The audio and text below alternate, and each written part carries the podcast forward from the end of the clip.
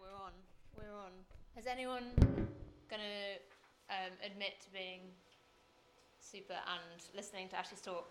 I did. Okay, it's up on the website. If you go to the Facebook page, there is a link to the website, um, and you can listen to Ashley's talk from last week. Um, so really good if you miss Impact or I listen to mine on the train.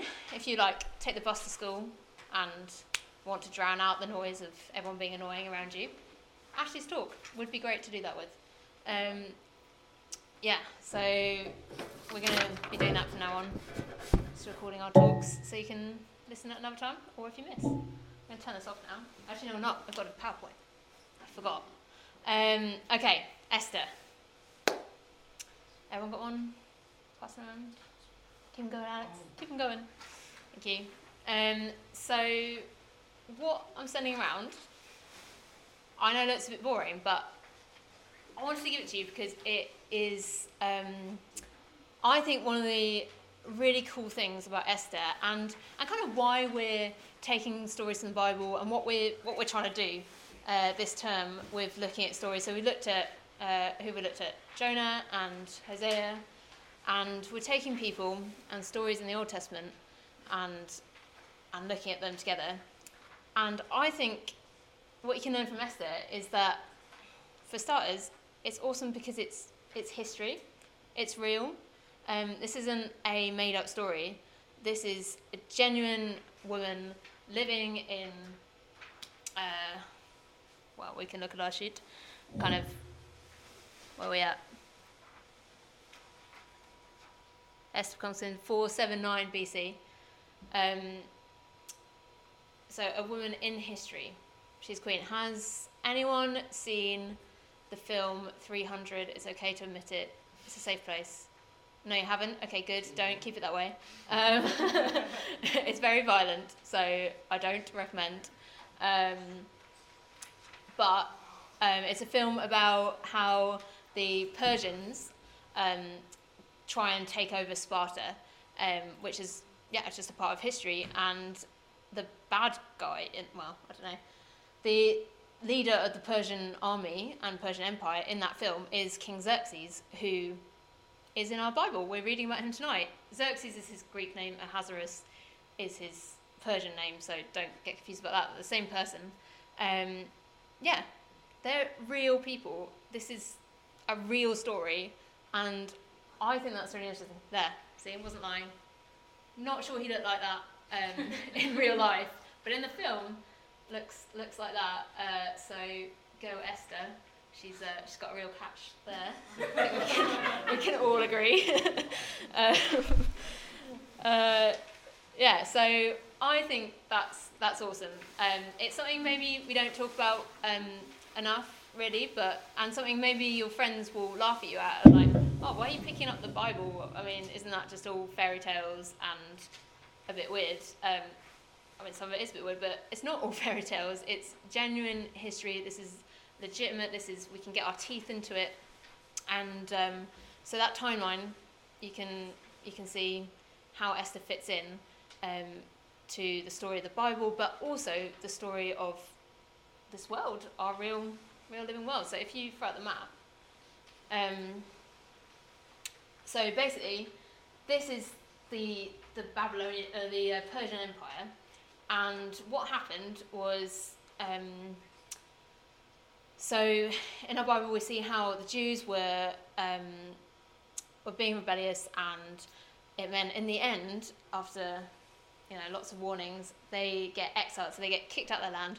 Babylonians take over, um, so if you read a book like Daniel, that's what's happening. Daniel was a guy who was taken and um, brought to into the Babylonian Empire like one of these exiles, and then follow that through. And actually, even Daniel prophesied about this. Um, a guy called Cyrus, Cyrus the Great, he took over Babylon as the Medo-Persian Empire. So then you get this new empire, biggest empire that's ever been, stretched from um, from Africa, from Ethiopia to India. That's how the story of Esther starts. Um, and then our story is set in Susa, who, which here is confusingly called Shushan, but don't worry about it, Susa, um, not in Jerusalem, which I think is quite an interesting thing because by this point, um, Cyrus has said to all the Jews that were um, were exiled during the Babylonian thing, oh, you can go back. So you see people like Nehemiah, that's another book in the Bible, going back and rebuilding. But Esther and Mordecai, they haven't done that. They've stayed um, in this Persian Empire. So that's the first point I kind of want to want to draw out is that um, they're not kind of in the place that you'd expect God to have them. If if you're looking for great examples, great uh, leaders of the Jewish people, you'd kind of expect them to be in Jerusalem. Um, you know, we've if you go through the Old Testament, it's all kind of pointing towards that. You know, we want to get to the Promised Land, and uh, and everything is going towards this. That God's going to bring His people to Promised Land. They're going to have Jerusalem. It's going to be great, um, and that's what you expect the great Jewish leaders to be looking towards. But Esther and Mordecai are not. They are in a foreign to them capital, uh, and as you heard in that story, really involved. I mean, she's she's queen. She's she's living with this guy who's getting drunk all the time, um, who isn't like a great guy. Thinks it's a great idea to to kill all the Jews. Um, I mean, probably at that stage, if you're a good guy, you're going to be like, hmm, that doesn't sound a great idea. Um, but Xerxes is is really on board um, with this plan. So Esther, um, swap the slides is what I think a really a really unexpected hero. She's not the greatest moral example, um, especially if you read how she became queen. Um,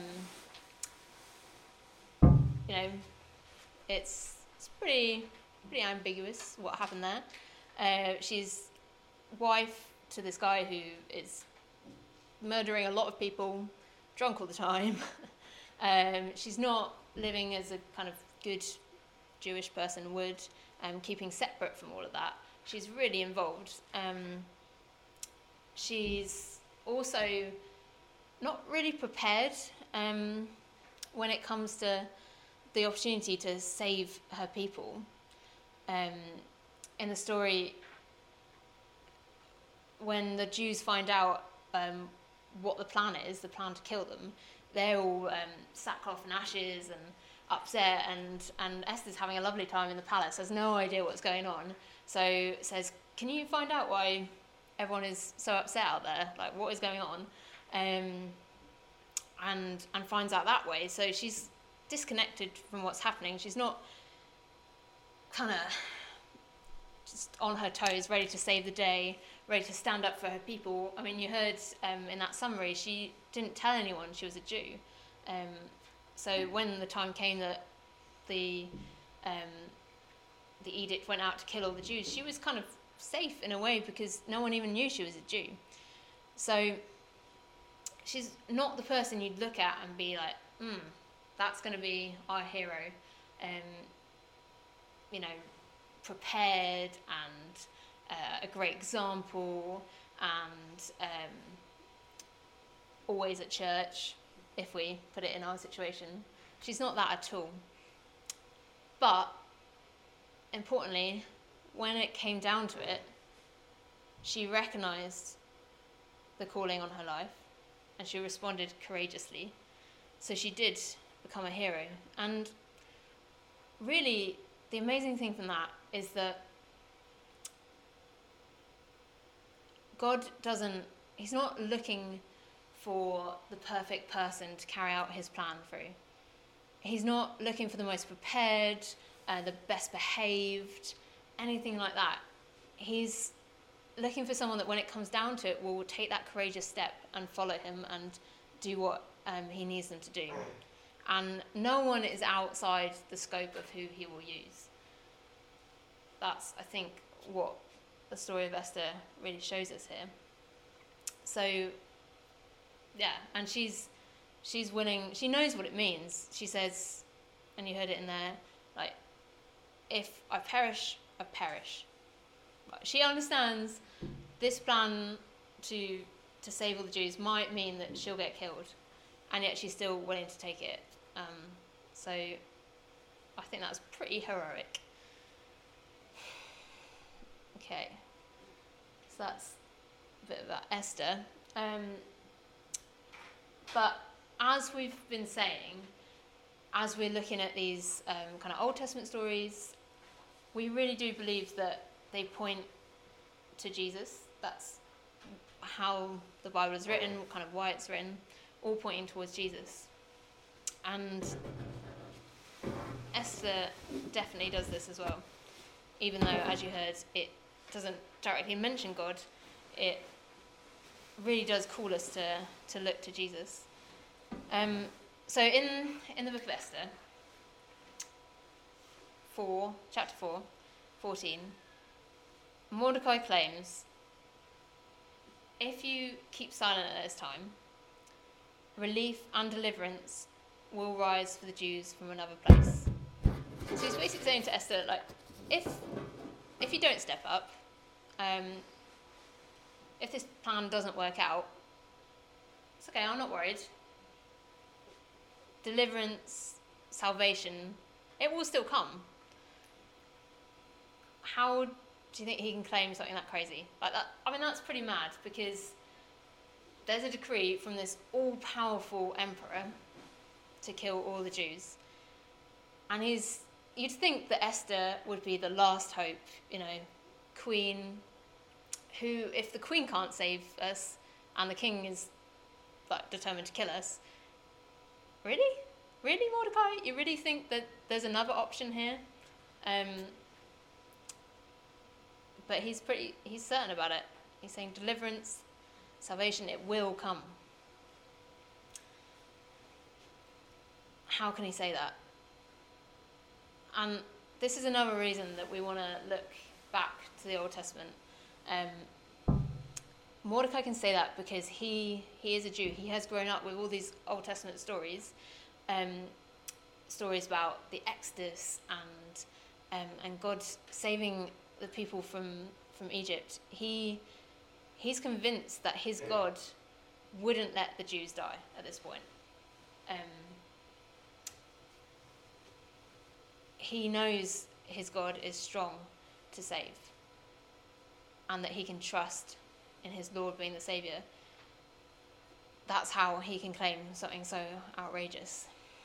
And it's, it's actually it's so interesting in the story. There's also um, a bit where Haman, so the, the evil guy, his wife and and his, his friends are, are talking, and it's after that bit, if you remember, um, it says Haman's put up this massive stick to um, to kill Mordecai on, and that was actually kind of an idea he came up with with his friends and his wife. They're like, yeah, that's that would work. That that sounds a good way to, to kill someone that's disrespected you, and and then that second time that Mordecai disrespects him, he comes home and he's oh, really, I'm so angry about this. This like he's going to go up on that stick, and um, and it's after he's had to parade Mordecai around on this donkey.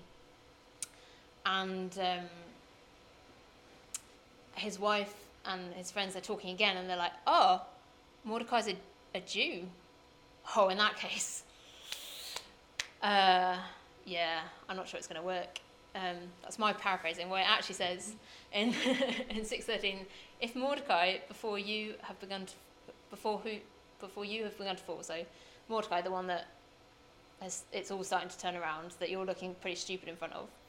Um, if he, if Mordecai is of Jewish people, you will not overcome him, but surely fall before him. That's his wife talking. Um, and at this point, Haman is still, you know, still second in command. Um, that's a pretty weird thing to say, apart from the fact that she's saying, but, but he's a Jew. And you know who the Jews are? They're the ones that have Yahweh as their um, protector. If you, you're after him, I'm not sure it's going to work because he's got Yahweh God as his protector. And that is exactly what happened. Um, so even non-Jews know how strong God is to, to protect his people. Um, I mean, yeah, pretty cool. So we start seeing that there's a trust in God being the ultimate savior, and from from our point, we look at it from the other side of the cross, and we we can take that further and understand Jesus being our ultimate savior. Um, so in this story, in Esther, um, Haman's snake, um, which in the video it points out as being kind of the point where everything starts to turn around, um, that's put up, um, and the plan is for that to be the thing of evil to kill Mordecai, our like our good guy. Um, but actually, it becomes the turning point, and it's a place where evil is destroyed, like Haman is destroyed. So I think we can see how that pulls us to, to looking at Jesus and in this greater story that we're living in, it's actually the cross that's turned into um, being the point which was supposed to um, kill good, but actually is the point where sin and evil is destroyed. And it's our turning point in our story of uh, where everything was looking like it was going to um, go to bad, but it's turned around at the cross and turned to good. Um, in Esther, it's it's Haman's body um, that is kind of ends up on that on that spike on that bit of wood um, to show the destruction of evil. But in in our greater story, it's Jesus himself. And like if you heard Ashley's talk last week, she read from a book and it describes Jesus quite like graphically as a carcass on a pole. Like that's that's amazing that like sometimes I really struggle to understand the shame of the cross for Jesus, like what it meant to hang upon it. And then I look at someone like Haman and that that pole, and I can I can see how he meant that to be the most humiliating thing for his enemy. Um, and actually, it turned out to be the most humiliating thing for him. Um, and that's something that Jesus went through for us. That's incredible.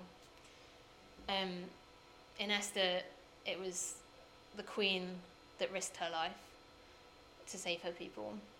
But in our greater story, it's the King of Kings that didn't just risk his life, but actually gave his life um, to save us. So, Esther in itself is an amazing story about a woman who you wouldn't expect to be the hero, but courageously steps out and becomes that. And that's a great example um, for us to look to, to not be di- discouraged that we could be beyond what God would use. Um, but it's more than that. Like, don't just read it and look at um, these real people of Esther and Mordecai, but let it do what it wants to do, which is to shift your gaze to what, what God is doing, how He is working the salvation. It's ultimately it's not Esther that manages to save them, but it's it's God who empowers her and has put her there in the first place. And then because we live this side, we can let it pull us further and look out to, to Jesus who who is our ultimate savior, who has turned everything around for us on the cross. He has brought our salvation. He didn't just manage to, to save the Jews, but he's extended it to all of us.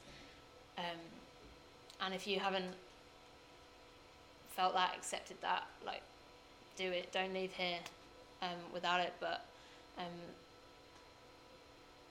give your life to Him because He has given it for you.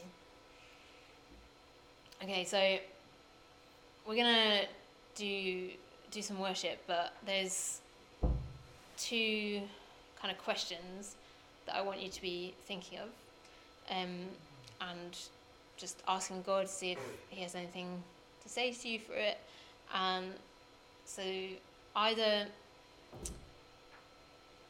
thinking about how God used Esther to to save His people, He put her in that position at that time for a reason to complete His purposes, and He can do the same for you. He wants to do the same for you. He He has you in the place um, for a for a purpose for His purpose. So for Esther, it was the courts of a king to um, save the Jewish people.